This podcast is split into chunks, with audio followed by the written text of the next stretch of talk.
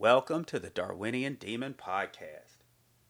There was a man, an inventor who invented the well. He invented a fortune for a man named Bell. George Washington Carver made the peanut great. Showed any man with a mind could create. You read about Malcolm X in the history text. Jesse Owens broke records. I read- Run DMC's proud to be black. One of the figures they mention in that song is George Washington Carver. And George Washington Carver is the subject of this this episode of the podcast. And I'm focusing on George Washington Carver because you know I started thinking about botanists. And George Washington Carver is easily, easily the most famous American botanist. If you don't believe me, just name a botanist more famous than George Washington Carver. I'll wait. Right, exactly. It's George Washington Carver. Easily, clearly the most famous American botanist. And he should be. Because not only did he work as a botanist, I mean, he was an inventor. He he he invented, you know, lots of things. That was that was his life's work was to try to invent things and try to help improve others' lives. And he was a person that tried to give selflessly. And so that's that's what I want to talk about in this episode because I feel like he's um he may even be becoming a forgotten figure, you know. And basically my goal with this episode is to have you run to the grocery store and go buy a jar of peanut butter. That's mainly what I want you to do. I want you to think about George Washington Carver when you do it.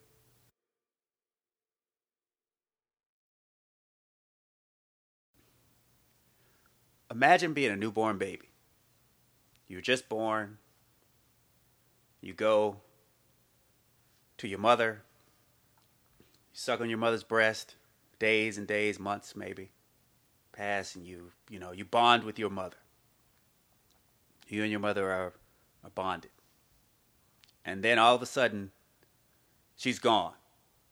You had a father; he's gone. The people around you, all the sounds and smells that you got used to, that you grew to to know, they're all gone. And then all of a sudden, there's new sounds and smells, and there's new people around you. They don't look anything like your mother, right? And you have to rebond. So you bond with these people and you grow up.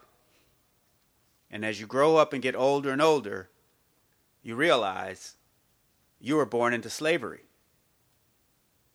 And the people who raised you are people who purchased you. And then later you find out even more. You find out the people who purchased you you were actually stolen from them at some point, and your mother and father were killed when you were because they were stolen. You were all stolen from people who originally stole you from Africa, but so you were kidnapped, and you're the only surviving member of your family, but you never you don't remember any of them. You just remember these people you now know as white people. That's the beginning of George Washington Carver's life. George Washington Carver was born into slavery. And he he basically was raised by he was raised by white people who at one point had owned him as a slave. And it was this German immigrant family. Oddly enough, the, the father of this family, the patriarch of this family, his his his first name, which I cannot get over this the irony of this, his first name was Moses. Now, this Moses character, this guy, he was actually a pro-slavery unionist. So he, so at the time of the Civil War, he wanted the Union to stay together, but he was also pro-slavery. So, and his name was Moses. I mean, he should have just checked his name. Moses, people who don't know the Bible, Moses is a figure in the Bible who freed the slaves. This Moses, you know, apparently he was pro-slavery, but the weird thing is, it's kind of this this weird schizophrenic relationship that that they must have had with young George Washington Carver. This family encouraged him to learn to read and write. And so this is all after slavery. So George Washington Carver was born somewhere around the time slavery ended. And his family was kidnapped. You know, his mother and father and his and uh, his sister. They were kidnapped by slave robbers, and then this, but from this German family, the German family ends up getting George Washington Carver back. Slavery ends, and they raise him and encourage him to learn how to read and write. And so he learns how to read and write. And he's a young man in America with no real family, except for um, this this white family. Now, the interesting thing about this is you don't really hear much. You know, he does, he has much, not doesn't have much more to say about these people. So it, it couldn't have been the best upbringing. Upbringing, you know, it couldn't have been a loving home, right? But that's where George Washington Carver began. That's where his life began. That's going to become a scientist. He was pretty. Um, he had to be very curious as a child. You know, just intellectually curious. Had to look at the world and see, and just have questions and wonder why things worked the way they were, they did, and, and why things looked the way they did. All kinds of questions. And um, education had to be super valuable to him you know and it's it's it's very easy to take this for granted in this this world we live in now where you know kids have kids are expected to go to school kids have to go to school there's schools everywhere you know you could be homeless a child could be homeless and they can go to school even though they're homeless like schools are everywhere and and, and in fact kids have to go to school it's by law they have to go to school well that was very different in the late 18, late 1800s when George Washington Carver was a child. And the town he lived in didn't even have, didn't even allow black kids to go to school at all. It was against the law for them to go to school there. So he had to go to a different town that was 10 miles away to go to a black school. And when I say black school, I don't mean a school that they painted black. I mean, it was a school for black children. And so he, you know, 10 miles, you know, 10 mile walk from home, that's, that's like three hours. That's hours and hours of just walking just to get to school. So he ends up, you know, he sleep. I think he sleeps in a barn or somewhere near the school. That's where he ends up sleeping. And this woman, you know, she she she takes a liking to him, and she she um, wants to help him out, and so she, you know, she she takes care of him while he's, you know, basically sleeping near the school. And you know, he he introduces himself and he tells her, "Well, I'm Carver's George," and she says, "Well, no, your name is George Carver. You know, and that had to be a big deal. You know, that had to be a real moment for him to think about it. Like, well, yeah, like his name. Names are important. Kind of forget that, but names are names are important. He, he, he says his name is George. She tells him his name is George Car- George Carver, and that's that's the name he te- he takes on. And she also and she also tells him, you know, education is important because you can you can really help your own people through education. And he when you look at his life, he he clearly took that to heart because that was that was very important to him. That was the thing that that was super important to George Washington Carver. You know, it's easy to be cynical nowadays because there's so many people who are um, who seem to be very. I mean, there's a lot of selfless people in the world still, but you know, it seems like everybody's just out for themselves sometimes. But but but as you'll see with his life, he really wasn't. He was really trying to. Um, he was really trying to help. You know, he was using his mind to to help the world, and especially to help black people. At 13, George Washington Carver does something that's really interesting to me. At 13, he moves. He moves in with another foster family in a different state. So he moves to Kansas because he wants to go to school at some at some academy in Kansas. He wants to go to school there. And why that's interesting to me is cuz you know, I was 13 once. Anyone here over 13, you remember what it was like to be 13. And going to a going to school at a different school just because you wanted to learn from that school that's that was the furthest thing from your mind when you were 13. That was definitely the furthest thing from my mind at 13. Maybe there's some, you know, there's probably some overachieving 13 year olds out there, but still, that's not that's not the the way that even a typical high achieving 13 year old thinks. So he moves in with another foster family. I mean, that's a that's a crazy proposition. You're going to move in with people you don't know because you want to go to school so bad. And I actually think that that kind of thinking was a lot more typical of this generation, of that generation of black people. Remember, George Washington Carver, that, that generation of black people that where he's from is these are the first black people to be in America and not be slaves. So they most of them actually were born in or raised in slavery. They had that kind of emotional baggage on them. And these people, when you, you just see story, if you especially if you go back and look at your, your ancestry or look at other black people's ancestry, they're just story after story of these amazingly high achieving people from this time. You know, people who did amazing things just really from nothing. You know, like that old Drake song, started from the bottom, now we here. Like, really.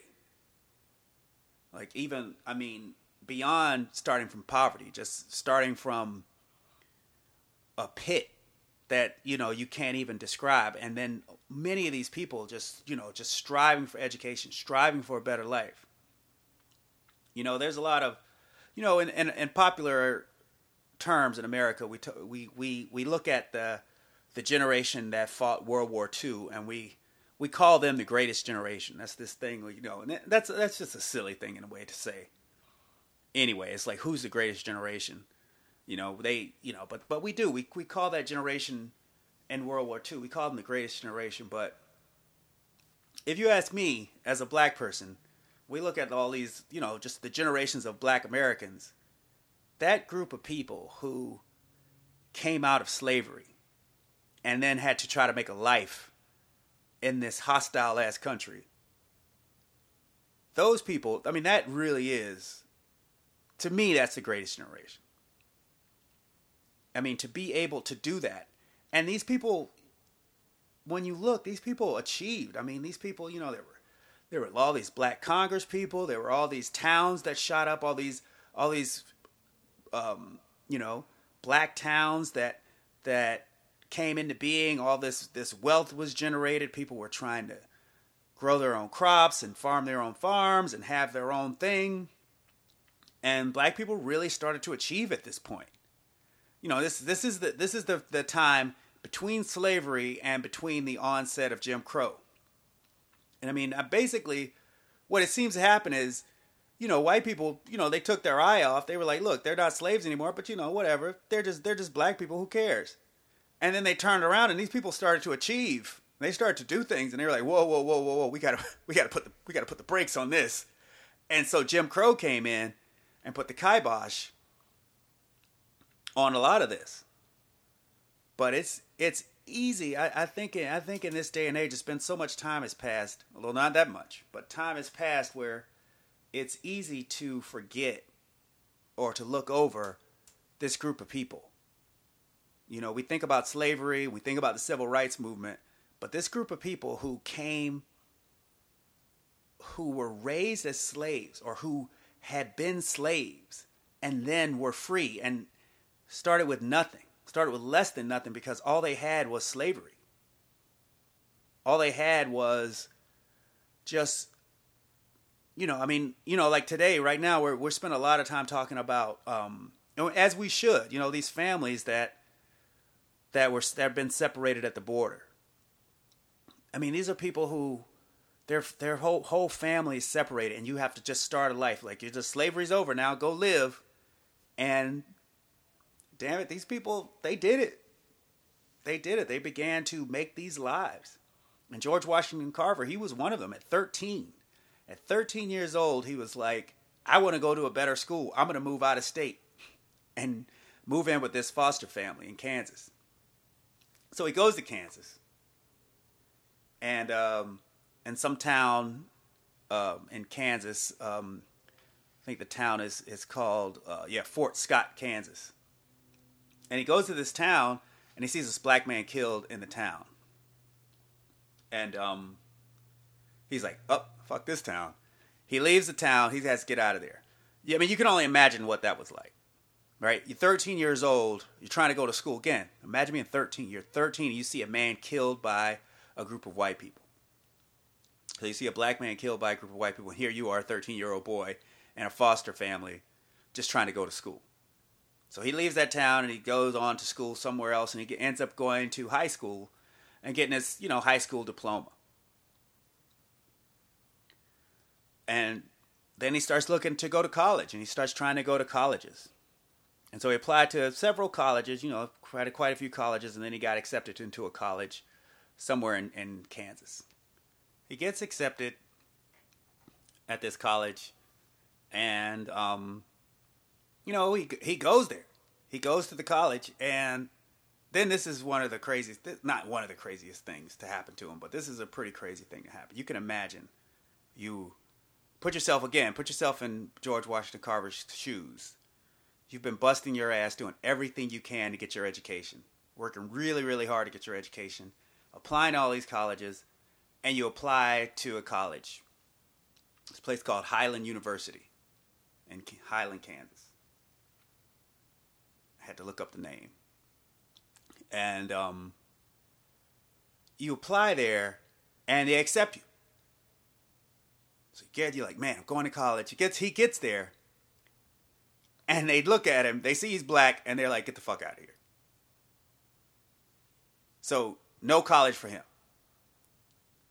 You know, and it's like, well, you might be thinking like, well, how how did they not know? How did they not know he was black? Well, you mean you can imagine back then they didn't have a little box to check to say race. They just assumed everyone who was applying for the college and everyone who would be qualified would be white.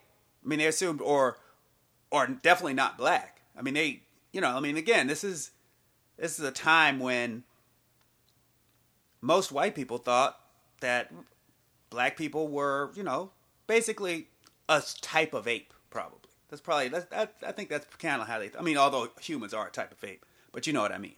They basically thought, well, there's chimps, then there's black people, and then when you go way way up the evolutionary ladder, there's white people. That's kind of the thinking back then. And so, you know, he goes there and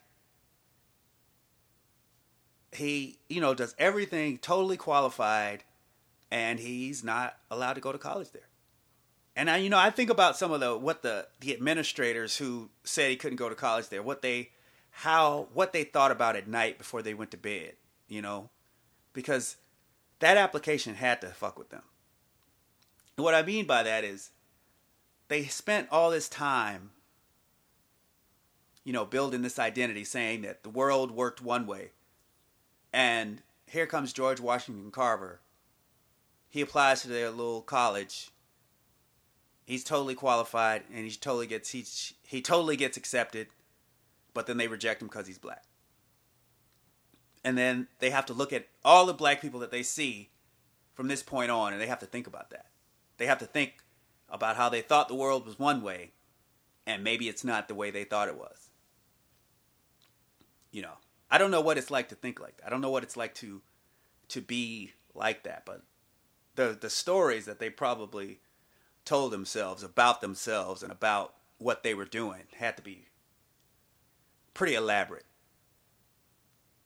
I mean, all the George Washington Carvers that they had enslaved. You know, remember slavery's real fresh in people's memories at this point. It's super fresh. Everybody remembers it at this point. And so George Washington Carver, he I can imagine he was he had to be super depressed, he had to be super sad. He worked all his life at this point just to get an education and he's denied an education.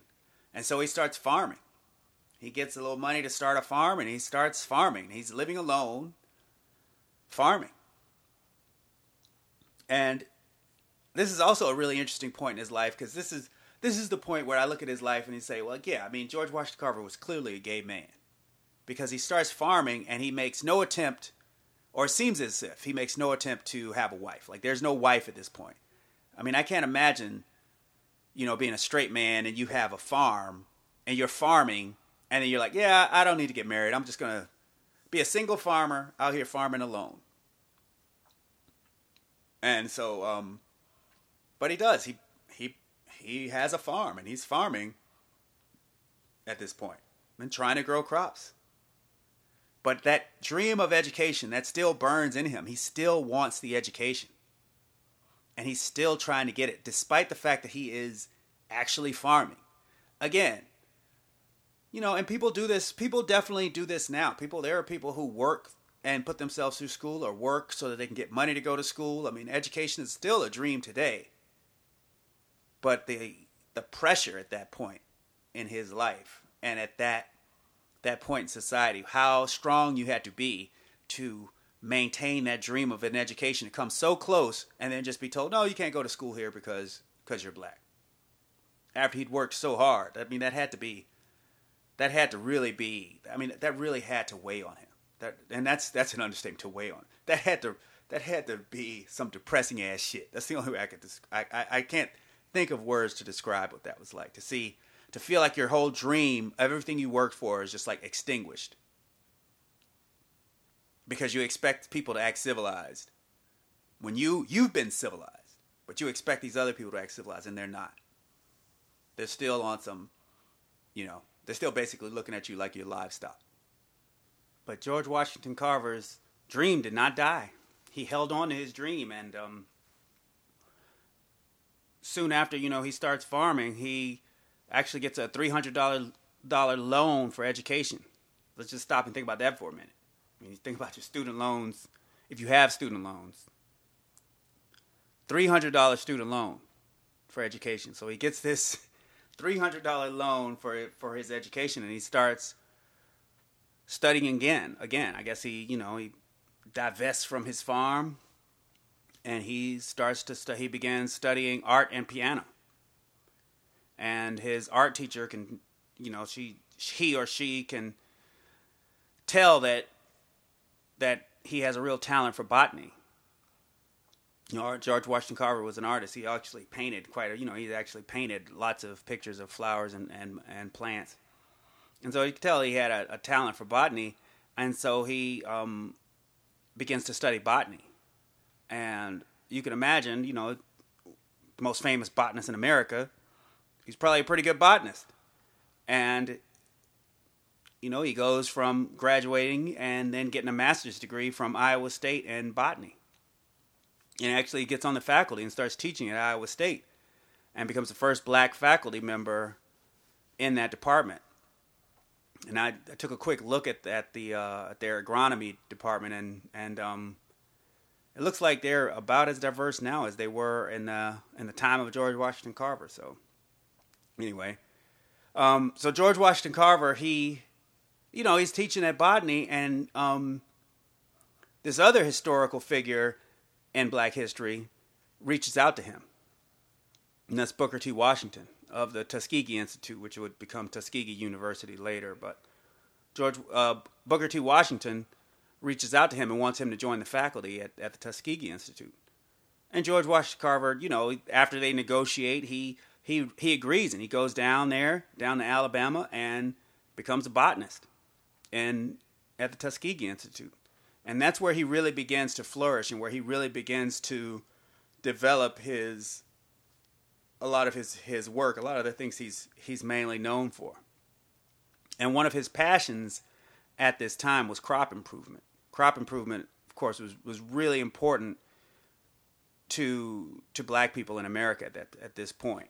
You know, black people at that time were mostly um, mostly engaged in farming. That was that was people's livelihood. You know, a lot of people were sharecroppers. A lot of people maybe even owned their own farms. But farming was very very important, and methods of crop improvement were very important. And one of the one of the key crops at that time was cotton. You know, these these black farmers had been growing cotton since slavery, and they really needed ways to to increase their yields. And cotton is terrible for the soil. Cotton just depletes the like many crop plants, cotton depletes the the soil of nutrients. And George Washington Carver really wanted to help with that. And so enter the peanut. Now, at this time before George Washington Carver began to popularize the peanut, peanuts were basically they were mainly um, food feed for hogs, and they weren't really all that important.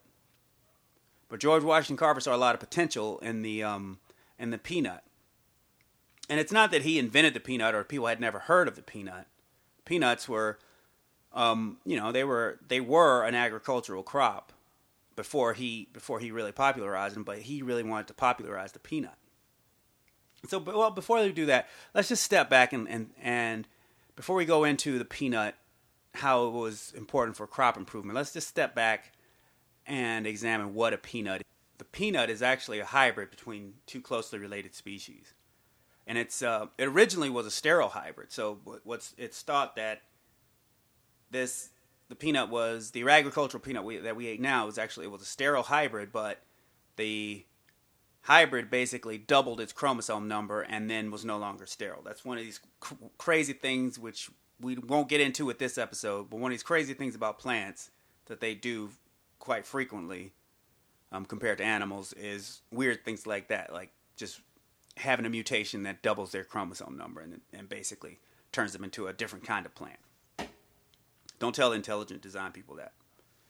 So the the the um the peanut is also so it's it's from and it's also from South America. So the peanut originally is originated in South America and it you know it had a pretty minor role as an agricultural plant in the time you know before George Washington Carver really began to popularize it.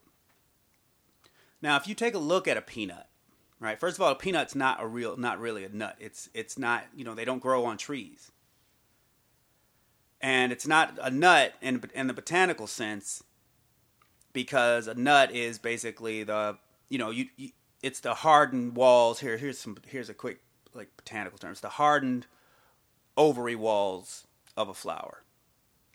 What's the ovary of a flower? Well, an orange. When you peel the orange, that peel, that's that stuff on the outside, that's the ovary. Well, a nut, imagine if that was like really hard. That would be a nut. Well, a peanut is not is not that at all. When you look, look at a peanut, you might have noticed a peanut looks a lot like snap peas.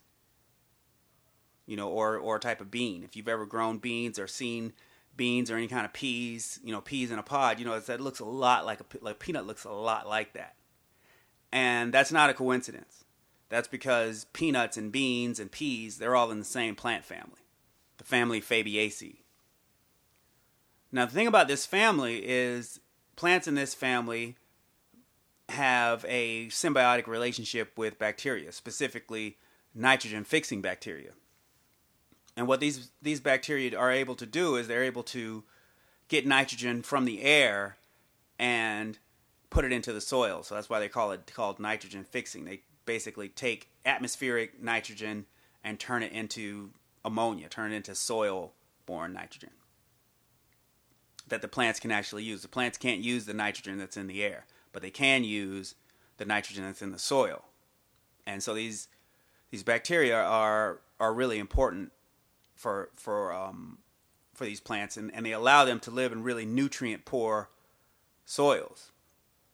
And nitrogen's super important for plants. It's the most limiting nutrient for plants for plant growth. Plants need nitrogen more than they need any other um, nutrient.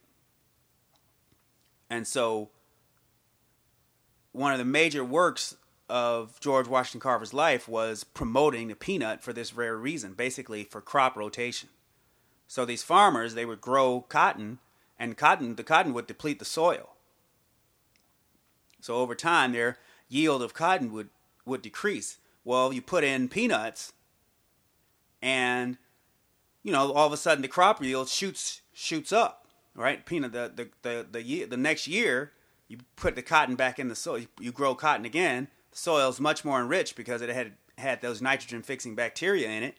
There's much more nitrogen in the soil, and you get a much better cotton crop the next the next year. And in in in his experiments with with um, crop rotation and using peanuts, you know, George Washington Carver was able to show that this was actually the case. He was actually able to to increase the yields. Now, when you now you might be thinking, well, peanuts were not popular. Well, what you know, what were you what were you going to do? What do you expect farmers to do? To take a year off and then grow these useless ass peanuts? Well, that was the point of George Washington Carver really trying to popularize the use of the peanuts, and as well he should have. They they really are a great crop. They're highly, you know, they're they're very nutrient rich themselves. You know, now when you when you go to a health food store now, you know, it's it's again, it's one of these things that's like easy to forget because now everybody's all crazy on all these nut butters, right? It always sounds kind of weird when you say nut butter, but there's always these these all these different, you know, you can go, you can get almond butter, cashew butter, all these different things. And let's just think about almond butter for a minute. Like almond butter is like this hoity-toity butter. Like it's like, no, I'm I'm too good to eat peanut butter and jelly sandwich. I'm gonna eat a something with almond butter. First of all, let's just compare an almond to a peanut. Nutritionally, peanuts and almonds, I mean, I think it's a wash. They're like about the same nutritionally. I think there's a little more fat in a peanut. It's probably good fat. Fat's not necessarily bad for you, but probably a little more fat in a peanut. But let's think about the environment. Let's think about what it takes. One almond, one almond takes a gallon of water. It takes a gallon of water to get you one almond.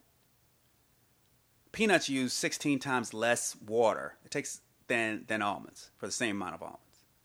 So you just imagine your, you know, your your super environmentally conscious hippie going over to the Whole Foods to buy some almond butter, riding a bicycle because they don't want to use, you know, they don't want to they don't want to use gasoline, and then buying almonds. Almonds are terrible for the environment relative to peanut butter, peanuts. And you know, it's it's one of these things. If if there had been almond butter first and then peanut butter, people would be losing their minds. Because in, in my opinion, I mean, almond butter tastes terrible compared to peanut butter. But hey, and then to each his own. But from a, from a from a from the standpoint of a farmer, it's a no brainer. If you ask me, I mean, peanuts. They just they use a lot less water. The plants are able to are a lot more drought resistant. They're able to sort of sort of hold off, so they'll just stop flowering and, and stop growing during times of drought. Then when it starts raining again, they just pick it right back up. So they're great plants for nutrient poor soils, and they're great plants for for for drier soils as well. And so he really wanted to promote peanuts as a crop rotation to, for crop rotation to increase yields of cotton. Which again, as a black person, it's like, you know, when we think about it, it's like this generation of black people, they went right back to growing cotton to survive. I mean, I can't imagine how sick of cotton you have to be if you were a slave growing cotton. It's like you can jump right back into the into the cotton economy and you're growing cotton. You know, they did. And and George Washington Carver really wanted to help his people improve their crop yields and basically help them to grow cotton. And crop rotation was a was a big part of that. And so to improve this, to improve the crop crops and to help people make basically have a better life, he really worked hard to popularize the peanut. Now remember, as, as the peanut gets more and more popular, you know it can it can go from being uh, basically a waste where you grow these peanuts and you just try to find some hog farmers to sell these peanuts to, to a cash crop in itself. So he worked really hard to come up with inventions for for the peanut, different ways to use peanut oil, um, different peanut based products so that people would grow more and more peanuts. And therefore, it would be, you know, farmers would, would always make money. So you make money selling cotton, and then, the, then when you're doing crop rotation and you're growing peanuts, you make money selling your peanuts. So he wanted to popularize the the plant in itself and, and the, the peanut as a as a as a uh, as a food source and a source for oil, a source for all kinds of different products. He worked really hard to find new inventions that relied on the peanut because he wanted this to be a cash crop. He wanted the peanut to be a a valuable crop for farmers because because of its use in sustainable agriculture. I mean, that's a buzzword. That's one of these things that we're really interested in today. It's it's one of these you know things you just see over and over again: sustainable agriculture, sustainability, and that's what he was all about. You know, I mean, definitely you know ahead of his time in that way. And you know, he puts out these bulletins for farmers, and he begins to be really famous in agricultural service circles. But then he becomes even more famous because he gives this he gives this congressional testimony. And that kind of this this congressional testimony he gives actually kind of puts him over the top as far as being famous. You know, it's one of these things that that, that sort of let a lot of different people know about him. This happened somewhere around the 1920s where China was basically flooding the US market with cheap peanuts. And so there was this debate whether they should be a, a tariff on these Chinese peanuts. I mean, it's like again, we're talking about tariffs in on China, right? Nothing. That's that's exactly what's in the news right now. It's like the more things change, the more they stay the same. So he gives this congressional testimony. Now, reportedly, what happens at this congressional testimony is all these Southern uh, congressmen they're outraged that this black man is going to be given a a testimony in Congress, and they, you know, they they're very boisterous about it, and they um, really upset by it. And uh, apparently, some of them acted out on the floor of Congress. You know, like they really didn't want him to, to talk. But he he speaks, and, and you know, it's this eloquent, great speech that he gives about the uses of the peanut, and um, they end up passing the bill and, and having the tariff. But it's also interesting to me that you know, again, these people who, you know, apparently he, you know, George Washington Carver couldn't wasn't qualified to give congressional testimony because he's not civilized, and they're acting as uncivilized as they possibly can. But he gives this congressional testimony and, and he becomes really famous. You know, he he and he becomes, you know, synonymous with the peanut basically. And you know, through all his work with inventions, he did he never really made a lot of money, but he wasn't really trying to make a lot of money and and a lot of his peanut based inventions they didn't go that far and they weren't really ever widely um, accepted. And so in um, 1943, I think it is, he he died. Yeah, 1943. He you know he died at about 80 years old. And um, you know he didn't have a lot. Of, he didn't leave a lot of money. Didn't have a lot of money at that point, but he made a lot of contributions, and he's a you know he's a a big figure in in Black history. Now, when you read more about George Washington Carver, you read all this stuff about how he um how he wasn't, you know, he wasn't like a a real scientist. That's that's the, the subtext of what you read. And they write that I guess because he wasn't just out there, you know, discovering new plants or discovering new cures for whatever. You know, he wasn't out there,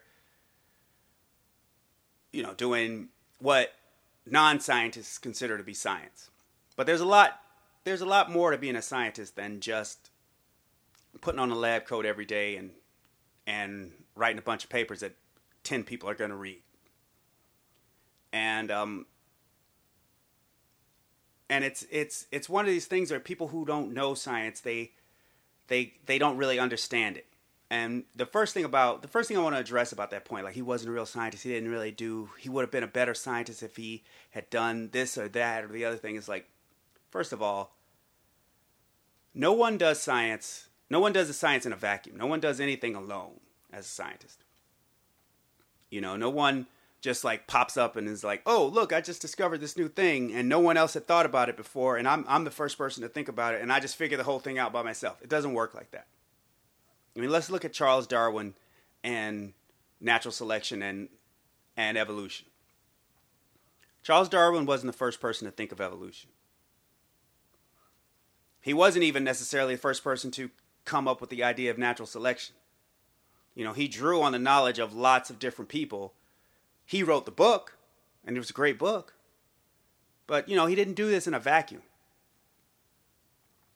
Same thing, same kind of so it's same kind of thing with with George Washington Carver. You know, these people work on different things with different people. And no one does the, any of these things alone. In addition, you know, you get older you become an older scientist like George Washington Carver was sort of later in his life when he was really popularizing the peanut. And you don't really spend a lot of time in the lab. But his work as a as a scientist on the the role of crop rotation, I mean that stuff speaks for itself. He was absolutely right. And he he showed himself to be right through experimentation. I mean that's that's being a scientist. That's science. So it's really odd to me that that a lot of people want to go back and sort of discount him as a scientist. You know, at the time that he was popularizing the peanut in evolutionary biology, evolutionary biology was sort of in this weird period where they had discovered, you know, the, the, the theory of evolution was sort of solidified, and then this idea of natural selection was definitely out there, but natural selection and, and evolution hadn't really been reconciled with genetics at this point. And you know, had had Carver been a white scientist, he would have had the luxury to be able to work on that stuff. He would have been able to work on botany, you know, find some specific group of plants that he was really interested in and know every little thing about some small group of plants that no one cared about but him and about six or seven other people. But he didn't have that luxury. He was a black scientist trying to help black people who had, you know, bigger fish to fry than than something like that. And so it was really important to him to help his people improve crops because that was that was seriously important. That was very important. And so it's it's one of these things where now, you know, years and years later, people want to go back and say, well, he wasn't really a scientist and his inventions didn't make a lot of money. It's like, well, you've got to step back and, and really look at the man's contributions because they were they were very important. And if I can leave you with anything about George Washington Carver, it's that, you know, he was really a complete scientist in the sense that scientists are supposed to be scientists today. And, you know, in this this environment, this the sort of funding environments that we have now in in the United States, especially, like they, you know, they they want you to not only be a scientist, but they want you to do all this public outreach and they want you to do all these other things with your time that aren't actually being in the lab and discovering new stuff. I mean, George Washington Carver was that. You know, again, I, I think he was well ahead of his time in many in many different respects, and he definitely deserves to be the most famous American botanist, in my opinion. So, anyway, that's a brief, you know, a sort of brief history of, of George Washington Carver's life. And uh, I'm going to end this episode with part of a song from Stevie Wonder's uh, Journey Through the Secret Life of Plants that specifically addresses George Washington Carver and his contribution. Born of slaves who died too soon to realize the his life would be. Selflessly